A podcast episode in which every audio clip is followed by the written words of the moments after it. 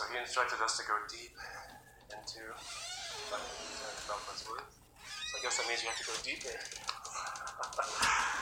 um, so I was thinking how chapter 10 is discussing Krishna's different energies um, and how we can see Krishna in everything. I am the light of the sun and the moon. Um, I am mountains, I. Immovable things, the Himalayas. Those wonderful things. Sharp. Oh, very nice. And, um, you know, there's actually, there's so many beautiful ways we can encompass teachings of Krishna consciousness. But one way is the sambandha, or who we are in the connection, abhideya, the process, and prayojana, the goal. And I was thinking how everything really within Bhagavad Gita falls within these categories. And the reason why this um, relates to what we're studying right now is because really chapter 10 and chapter 11 really deal large part with sambandha. But we have abhideya there too. Like for instance, um, Krishna says, those who are dedicated to serving me with love. So he's saying that the, the process is to serve him with love. And he's also saying uh, in chapter 9, um, to engage your mind always in thinking of me, and that you will come to me in this way. So he's giving the, uh, the process and also the goal there. But in large part, we still haven't solidified the uh, sambandha, which means we still haven't fully, um, we still haven't fully heard from Krishna how big he is, how great he is, uh, how all-pervading, how powerful. So before we, we enter into these personal connections with Krishna, Krishna has to solidify our position in the scope of everything. That, you know, we are uh, part and parcel of Jivas, small, Krishna's very grand, this is all his energies. He says at the end of 10, that's of all opulent, glorious, wonderful creations that spring from the spark of my splendor. Um, so now in chapter 11, he's giving more evidence to this Sambandha, who, who he is. Um, he's, he's, solidifying to Arjuna that I'm God. And Prabhupada, you know, is explaining, you know, this is to to show anyone else who comes in the future, this is God. Um, Krishna, those who claim to be Krishna have to be prepared to display um, this universal form. Um, so this is kind of a preliminary. It's, it's interesting how Krishna is weaving in, you know, this Sambandha Abhideya Prayojana throughout the whole Bhagavad Gita. And, uh, but actually, uh, the deeper Abhideya Prayojana comes in Srimad Bhagavatam, as then we're getting to know more personal what the process Krishna is, how to attain Krishna. So, do any of you have any? Because it's been a while since we've been here. Anybody have anything they want to mention about particular chapter, this is anything you've done so far.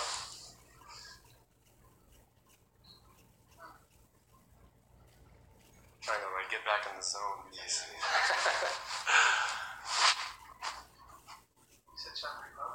just you know, just in general, anything that you have on your mind. You know, it's been a while. I love the summary. The summary that we get with Guruji was yeah. really, really great. That was really I, sweet. I love that. Yeah, that was super sweet. So we'll do that in every chapter, as long as he's here. Yeah. He has to come here. So, okay, does anybody want to share first? This is week 40, by the way. 40 weeks. Yeah, sure. I'll share kind of something that stood out for me. Um, there's a couple copies. Michelle? Um, you know, chapter 19 or text 19 is powerful for me because, you know, Krishna says you are the supreme primal objective. You are the ultimate resting place of all this universe. You're inexhaustible and you're the oldest.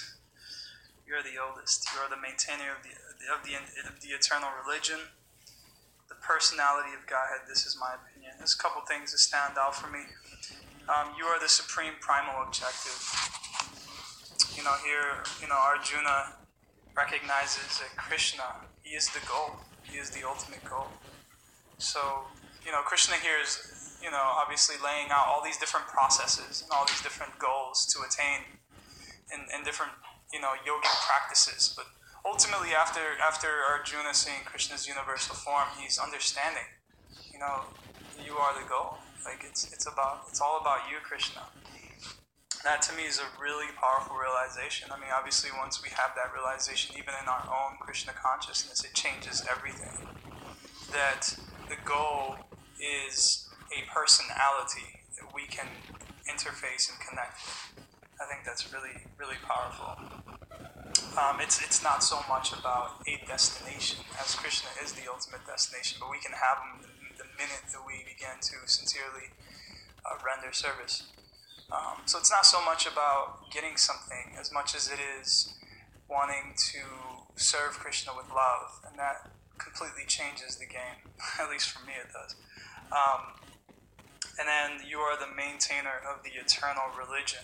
Here, Krishna, here Arjuna is recognizing that ultimately it's all about loving devotional service. That is the highest goal that one can attain and that is ultimately religion, you know, and that is the religion of all. Um, that is backed up by, I mean, so many things, but you are inexhaustible and you are the oldest. You know, to be the oldest, you you you precede everything.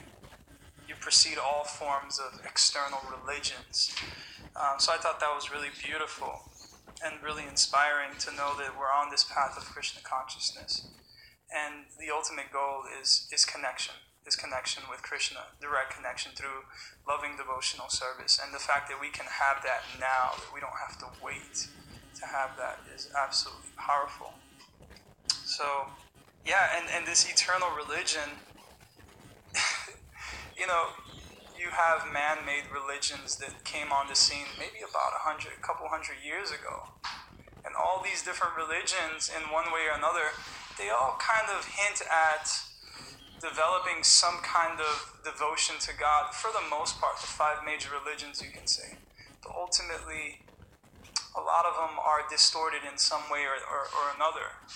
And you don't really, I mean, it, it's very difficult to really establish and understand who you are and who Krishna is in your, posi- in your, in your position in relation to, to God.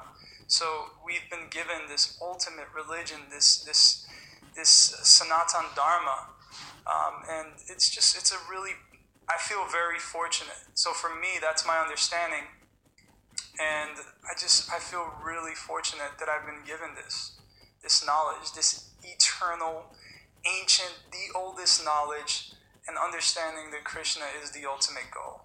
Not some heaven, not some stuff from God, but ultimately having connection with God, having that relationship, that eternal relationship with God is absolutely fascinating and inspiring, and at least it's motivating me every day to continue on this journey. So that's all I wanted to say about that. So your application is you're motivated yeah. every day. That's good. If we're motivated every day, then we're gonna go. Like,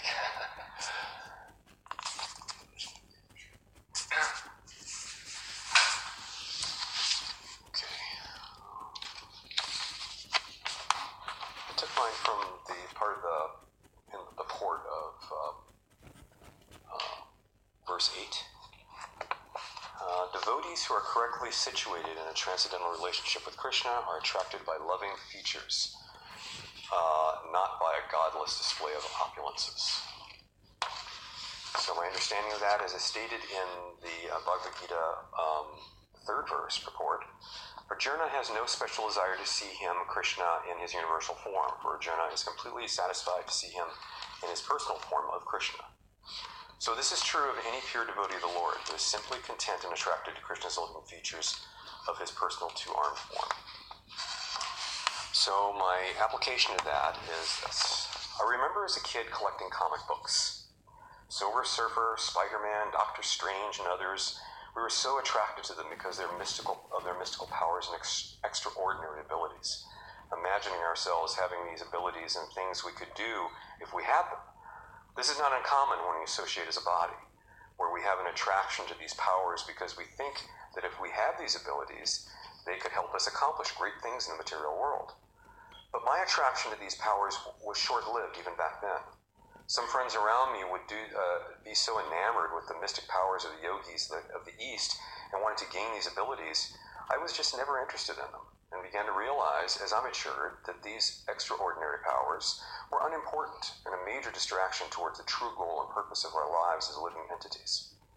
As a devotee, I have learned that this perspective was really my first realization, and my growing love and attraction to Krishna was nurtured through his living features infinite kindness, love, mercy, and compassion, not for his mystic opulences. Because all living entities are part and parcel of we have just a little bit of Krishna's amazing features that I mentioned here. Those features that really attract us to him. They're within us as well. These are the only powers worth nurturing. And the great thing is that they are available, already available to us. And the more we dedicate ourselves to sincere devotional service, chanting the holy names, serving the spiritual master, and following his instructions, associating with the devotees of the Lord, reading the bona fide Vedic literature, and without any other desire but to be a loving, devoted servant to Krishna, the more these true powers will be naturally grow within us without any additional effort. Yeah. Um, every, uh, I mean, like every blade of grass in the spiritual world is cognizant. So, you know, a devotee would rather be a blade of grass in the spiritual world than have mystic potencies that deal with great universes. So it's interesting. I mean, a devotee could have mystic potencies, or they could not. But it, it doesn't. It's immaterial to them.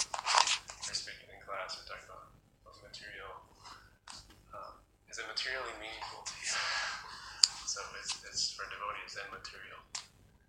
Yeah, that, that gets back to Sambandha because, um, like like you were saying, because the um, because there's always a danger in having mystic uh, exhibiting mystic opulences that one loses his um, his ability to uh, discriminate and remember that he's this eternal servant of Krishna is actually thinking of himself as a master of, Krishna's energy.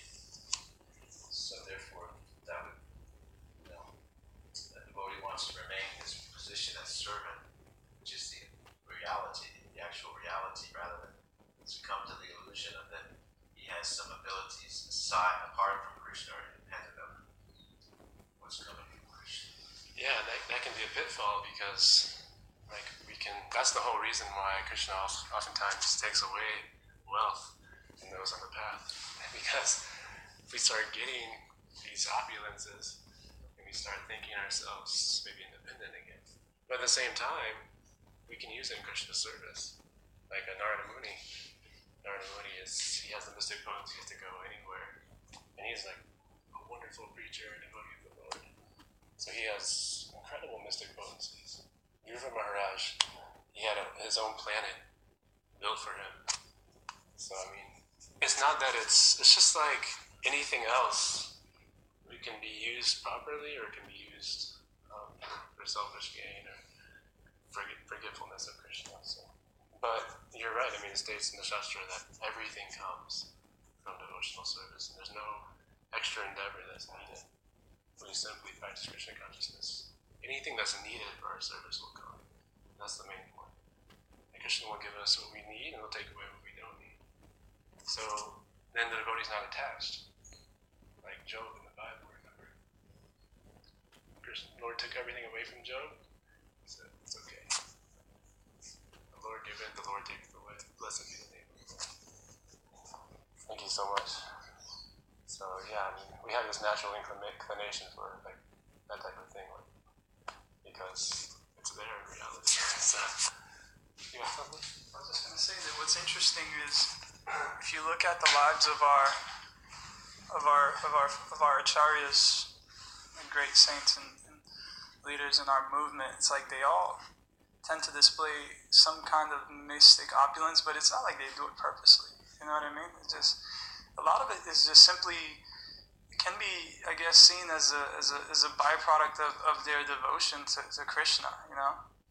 Uh, it's like you said, they're not really, it's not like that's the goal, it's just something that kind of they may possess. And yeah, they may be able to use it in Krishna service, but there is no, ultimately, there is no emphasis on it because it's not the goal. The devotee understands that all these things, again, ultimately are, like you said, material. So I really, I really admire that, especially in Prabhupada.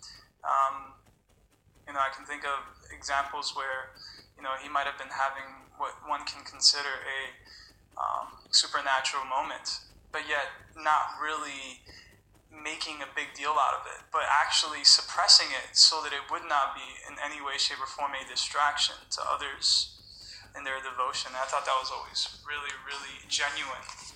Just a sign of, of, of genuineness. Yeah. You know, you kind of like push those things. That, like, Yeah, that's so that's so important. Yeah.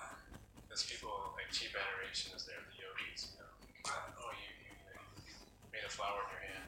That story when, when one becomes a pure devotee, one of the symptoms of that is that he automatically gets all these opulences of Krishna automatically. He automatically has these opulences of Krishna, but he doesn't exhibit them or display them. Sometimes he has different degrees. Like, sometimes he does, sometimes he doesn't. Like we were speaking maybe a couple weeks ago about Prahlad Maharaj. He's, I mean, Prahlad Maharaj is a Mahaja, but he was born in a demonic family. He was tortured, like superficially, but he, then he, he was protected by Krishna. So, um, I mean, there's different degrees of empowerment. Like Brahma is empowered to create the whole universe. But another pure devotee may not be able to create anything. They're still a pure devotee. So being a pure devotee doesn't hinge on mystic potency. I think that's the key thing. It's, like I was saying, you can be a blade of grass. And you can be a pure devotee. So either you, you have to share.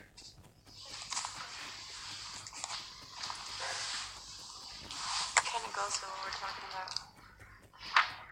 I chose.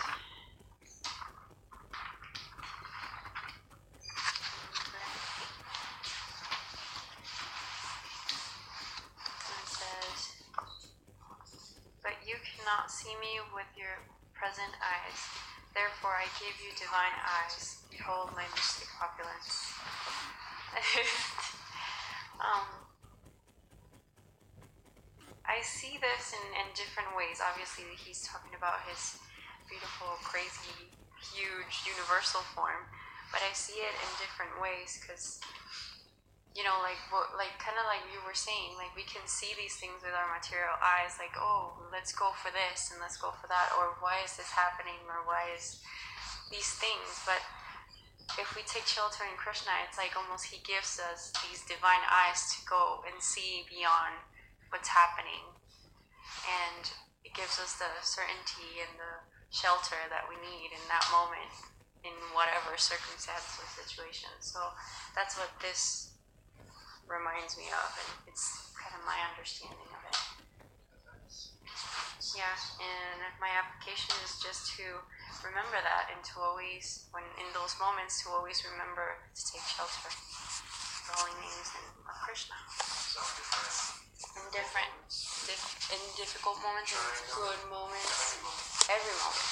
Yeah, because it, it's easy to think about Krishna when you're in a difficult moment, but think about Krishna at any moment. You know, let let it be. What's that little prayer that I love? I read it once. Like, let- may I never forget that I need God as desperately in my what is it? In my best day, as des no no. As, what as is I, it? As, As my I worst need- day or something like. As I needed him in my worst day, or something like that. Yeah. And um, if you can do that, then you'll overcome illusion because suffering is there so we can remember Krishna ultimately. Because that's the panacea for you know, our difficulties. Very nice. Yeah, and uh, when Krishna was fighting Kamsa in the arena, then everybody there was seeing Krishna according to how Krishna revealed himself. You see, like, so the gopis were seeing him as, oh, he's the most beautiful Cupid. Like, and his mother, the mothers, the elder gopis were saying, oh, little my little boy Krishna, thinking of his child. And then the um, the Kamsa's men were thinking, oh, he's the death personified. There you go. yeah. So, did you? You do the best you can. So I'm talking on verse uh, t- uh, text 19. Uh, you are without origin, middle, or end. Your glory is unlimited. You have numberless arms, and the sun and moon are your eyes. I see you with blazing fire coming forth from your mouth, burning this entire universe by your own radiance. So the statement like you are without origin, middle, or end that struck me because um, Krishna, uh, like uh, other day, I was listening to a lecture by Radhanath Swami, and uh, he says like, who comes first? Is it uh, uh, Chaitanya Mahaprabhu or Krishna? So like, if you look at different different uh, cycles, like uh, if you see like uh, Satya Yuga, yeah, then Krishna came first. But if you because it's a circular motion, because Krishna says I don't have a beginning or end or so it's like a circle. So you cannot say when Krishna has come and or Chaitanya Mahaprabhu is he first or is he second, like so, because we say Chaitanya Mahaprabhu is same as Krishna. So that uh, is like something like even though Krishna is the supreme personality of Godhead, but in Kali Yuga we he's so merciful that he gave us this Maha Mantra, and uh, so I feel like he's so merciful. Initially, I was thinking of Krishna, Krishna, um, but now I knew that the path, the goal is Chaitanya Mahaprabhu. So that's how I was like You had that realization. touched with, yeah. That's all, and I just want to chant a lot, chant a lot, because he's Do you have Chaitanya Charita? I do read it online. Uh, Yeah. yeah, Let me know if you want to go. sure. Um, Yeah, it's so sweet. It's mm, I nothing sweeter ask. than Chaitanya Charita. It's the top of the top. And they, they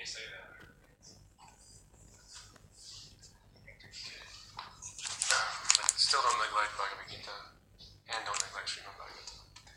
But also don't neglect Chaitanya Charitamrita. so we got lots of reading. So I, are you on my email list? Oh, okay, I'm so sorry.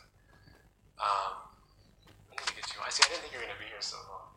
So that's because like Jim said, we didn't have Bhagavad Gita class and stuff you're, you're gonna be here three more weeks or till the eighth, till the eighth of, of March.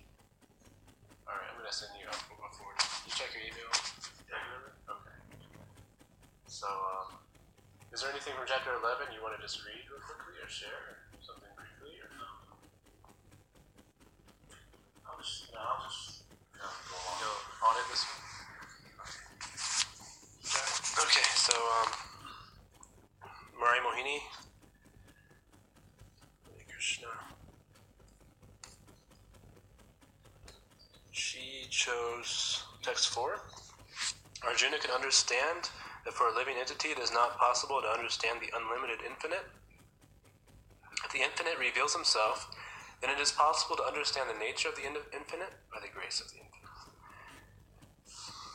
Understanding. It is not possible to see the universal form of Krishna. One has to be given special vision by Krishna, and by his grace, Arjuna will be able to see it. Only a devotee of the Lord could receive such grace. Jai. Application by Krishna's grace, everything is possible. By Krishna's grace, I'm able to understand more of the Bhagavad Gita than I could understand before. By Krishna's grace, Arjuna is able to see the universal form, which is normally impossible for a living entity to see. I will continue to do devotional service and serve the Lord as his devotees, as his devotee, and will completely rely on the grace of the Lord to guide me and to help me understand what, by myself, I could not understand. Very nice. It's like if we're um, we're touched by somebody. Like for instance, sometimes we have the experience that somebody's like really expert in something, and they, they touch us with their expertise. Like this is how you um, like sew a quilt or something. And All of a sudden we become touched by their. So similarly, um, when we're touched by a devotee, because each devotee has different um, realizations about Krishna, and we can glean unlimited um, spiritual blessings in the form of realizations through the devotees by being open and engaging in six loving exchanges and um, engaging in Krishna Katha. Then we can be touched by each and every devotee, actually, and try to extract that nectar. And um, even, you know, even a neophyte devotee, course, we should see everybody as hired. but even somebody that superficially is neophyte, we can actually help them advance, and we can glean from them if we're able to extract topics about Krishna consciousness. Like if, if they're able to engage in, in the topics without you know, speculation, we can actually gain insight from, from their realizations. We just have to question them in the right way. And say, hey, you know, what do you think about, uh, you know, what Prabhupada says here about Gita that, you know, the infinite can only be understood by the grace of God. And sometimes you'll be amazed, you know, what you might hear. so, to try it. I need to do it more too. so, uh, let's see.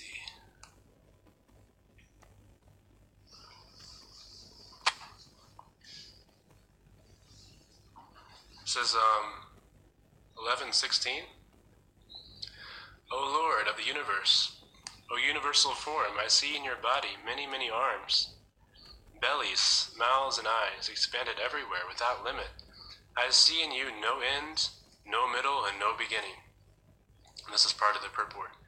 Krishna is the supreme personality of Godhead and is unlimited. Thus, through him, everything could be seen.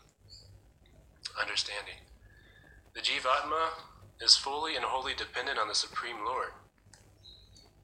Due to the illusory energy, also fashioned by him, sometimes the Jiva thinks himself independent of Krishna. Factually, however, whatever the minute living entity can perceive is exclusively made available by Krishna. Perception is a gradient ranging from an almost complete lack of awareness to full cognizance like for instance a living entity, like a stone or something, completely, almost completely um, comatose. Actually, the living entity can never be fully conscious of everything at once, since its position is in large part localized. In contrast, Krishna pervades every atom and is conscious of every living entity in existence. He is conscious not only of the jiva, but of the subtle desires each jiva possesses. These desires, which fluctuate every moment, are fully understood by the Supreme Lord, who reciprocates in turn. Covering of the chit potency of the living entity, or the perception feature, the covering of the knowledge of the living entity, is due to misplaced desires. The dazzling beauty and radiance of God must be dimmed or blotted out to facilitate personal aggrandizement. Thus, the wise living entity's pure consciousness becomes covered by his eternal enemy in the form of lust, which is never satisfied but burns like fire. 339. The dim reflection of the chit potency in this world is simply illusion, or darkness parading itself as reality. As our desires become directed towards truth and divine loving service, Krishna subsequently blesses us by once again revealing his felicitous form of unequal beauty, charm, and sweetness. So, application Krishna will give me eyes to see, but I have to want to see him more than anything. The desire must burn in my heart to the extent other unwanted desires are eliminated and cease to dampen the fire of love of God. If my determination becomes strong, then I can simply hope and beg for the causeless mercy of the Lord. If my determination becomes weak, I must beg the Lord to make it strong. Therefore, this begging process is the urgent chanting of your holy names. Hare Krishna, Hare Krishna, Krishna Krishna, Hare Hare, Hare Rama, Hare Rama, Rama Rama, Hare Hare.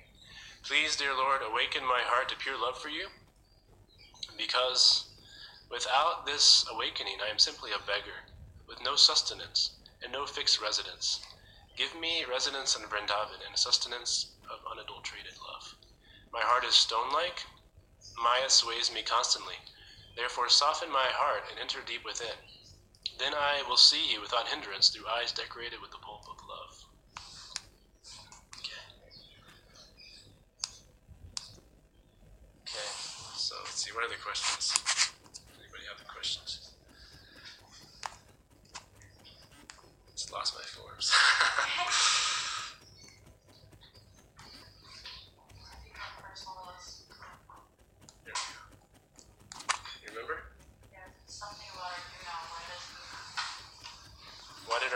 See Lord Krishna's universal Yeah. form? Um, I have a quick question. Ah. So you said you made residence in Vrindavan. So Ah. can you elaborate on that? Like, what- Like mostly um, giving me Vrindavan consciousness. Like not necessarily geographically, but let me in my heart, like like Chaitanya Mahaprabhu, he was so many visiting so many places, but he was always in Vrindavan.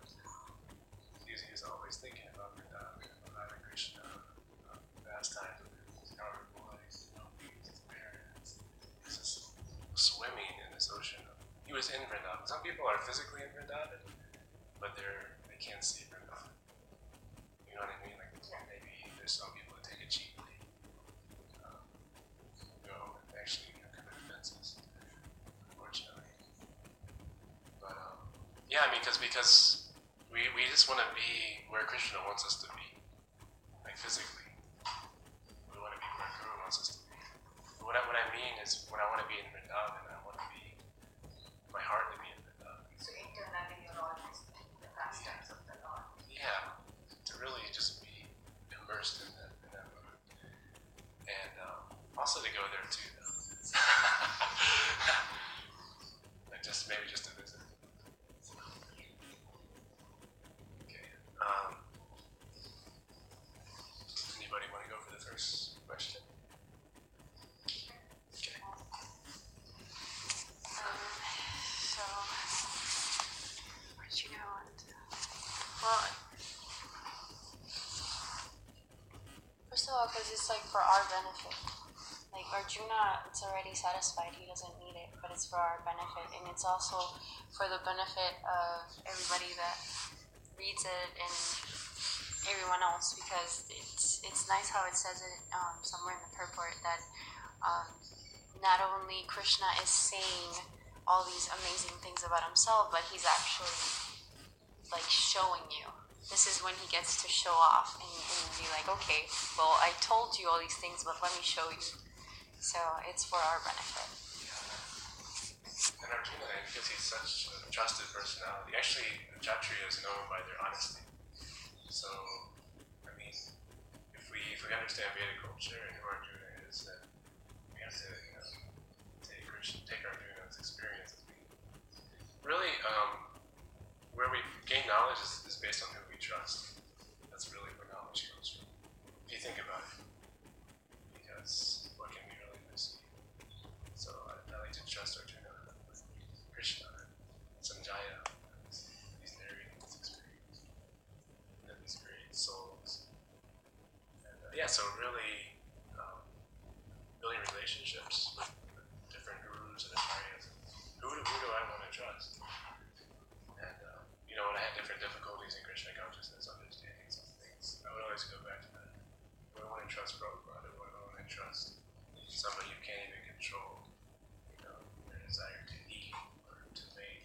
Or, do I want to be like Prabhupada? Or do I want to be like, you know, one of these CEOs who, you know, cheats on their spouse? You know? Who do I want to trust? Who do I want to be like? You know?